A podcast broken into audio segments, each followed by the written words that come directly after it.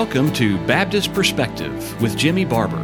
Whether you're listening while driving home from work, sitting with a hot cup of coffee, or making dinner, we hope this podcast will be thought provoking and edifying. Now, here with today's episode is Jimmy Barber.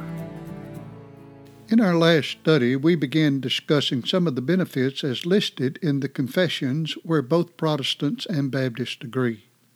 Today, we will continue discussing some of these benefits. The fourth benefit previously listed is that the believer's further engagement in and to all duties which he owes to Christ.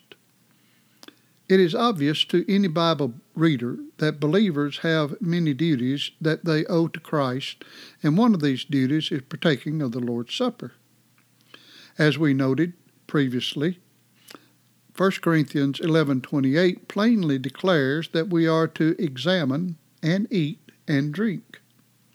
All three words, examine, eat, and drink, are in the present active imperative in the Greek text. In other words, we have no option.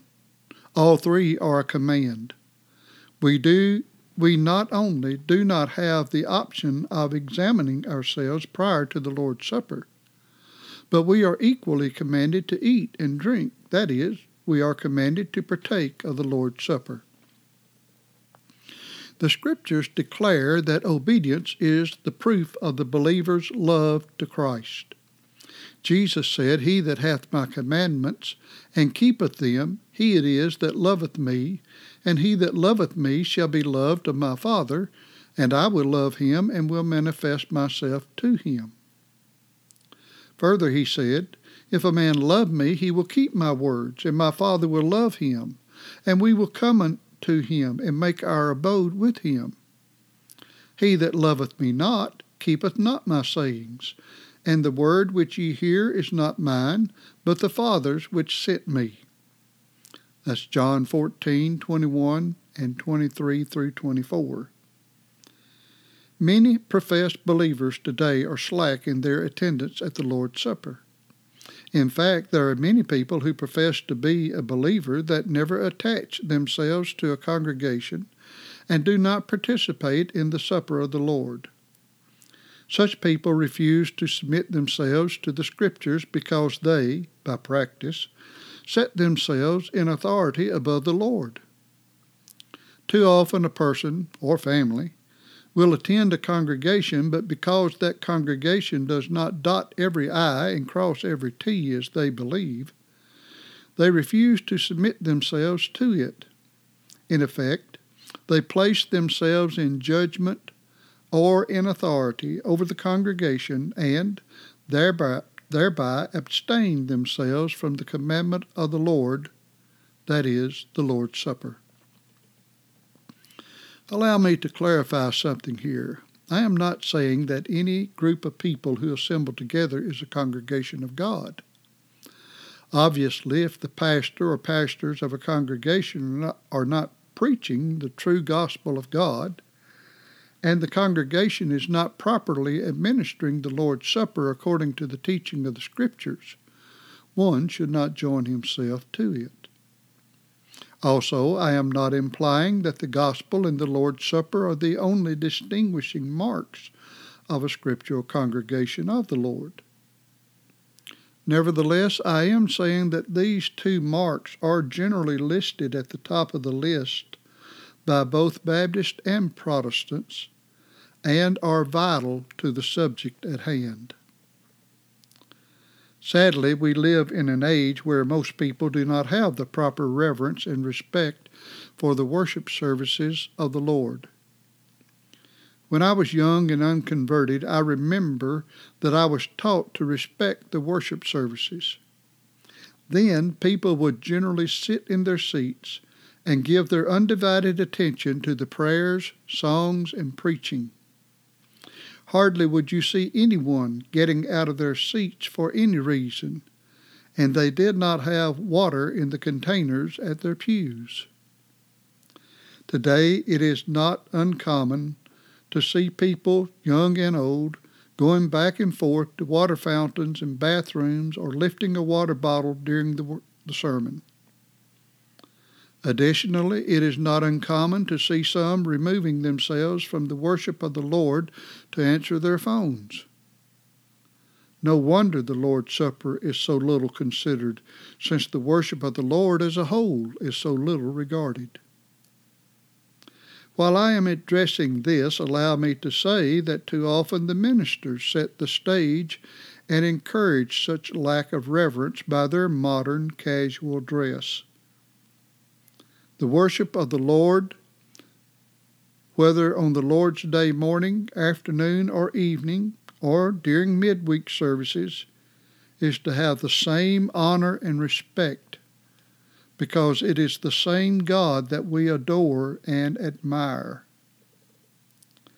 Equally, when we are commanded to remember the Lord in partaking of his supper, we should not consider it lightly. We should remember that we are commanded to do so, and by doing it we have manifest or we manifest our love and devotion to Him.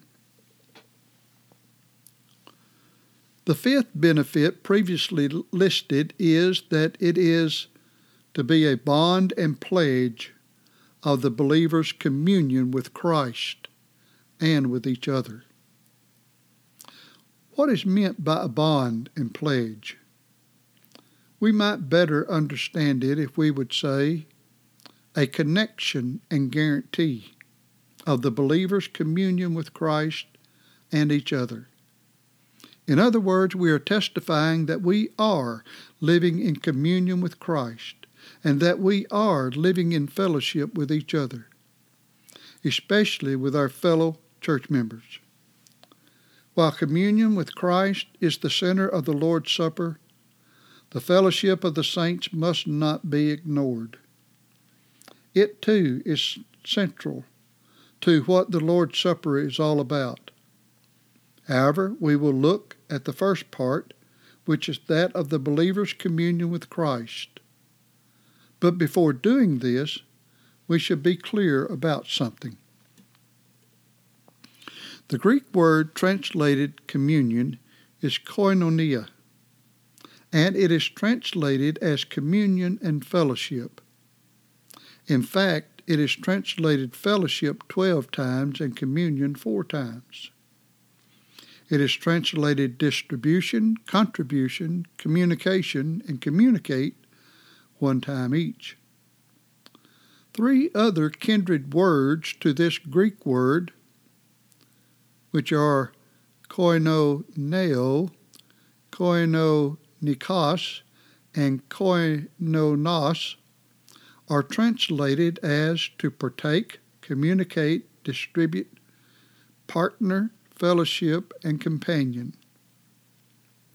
By studying these words and their meaning, it is clearly seen that there is a mutual participation between the parties, that is, the believer and the Lord, on a reciprocating basis. Just as two people have a fond attraction for each other, they are continually fellowshipping each other. Therefore, the believer is to be living in a conscious awareness of his fellowship and companionship with the Lord Jesus Christ. Notice that the confession reads that by partaking of the Lord's Supper, it is a bond and pledge of the believer's communion with Christ. Obviously, one should be communing with the Lord during the meal, but the statement is declaring more. It is affirming that fellowship and communion with the Lord is a way of life on a daily basis. Too often one will approach the Lord's Supper and wonder why he is not blessed with, with sweet fellowship with the Lord.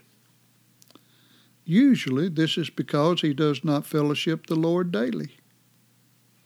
As we noted previously, a bond is a link or con- connection, and the pledge is a guarantee or assurance. Therefore, in partaking of the supper, one is affirming his assurance and connection of his ongoing fellowship with Christ. You see, the believer is not merely eating and drinking in remembrance of Christ, He is affirming his fellowship with Christ. However, this is only half of what the benefit declares. It equally declares that it is a bond and pledge of the believer's communion with each other. That is, that the participant is living in fellowship with the saints, particularly with the congregation of the Lord. There are some who believe that all believers are to be invited to the table, while others limit the meal to a particular denomination. Some limit the supper to the, the particular congregation. Our purpose is not to try to determine which view is correct, though I believe it should be limited to the congregation. Regardless which view is correct, I do believe we can all agree that the people who partake of the Lord's Supper are generally those of a particular congregation. It is there where the individual member usually affirms his allegiance and responsibility to partake of the Lord's Supper. Therefore, we should bear in mind when we eat the meal that we are affirming our communion and fellowship with the people of the congregation. Too often, the individuals of the congregation hardly know some of the members. Regardless of the size of the congregation, the membership should be so acquainted with each other that there is some fellowship. The members are to take time to know and to understand their fellow members so that they are consciously aware of each other.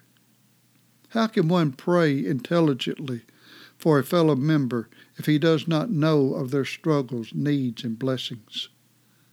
The Scriptures tell us to rejoice with those who are rejoicing, and to weep with those who are weeping, and that we are to be of the same mind one toward another. Romans 12, 15 through 16. This cannot be done unless we know something about each other. Beloved, our time is up for today, but this topic needs to be further addressed, and, the Lord willing, I plan to do so in our next podcast. However, I trust you are beginning to see that there is much more included in partaking of the Lord's Supper than what is generally taught or considered in this age. Thank you for listening to today's edition of Baptist Perspective.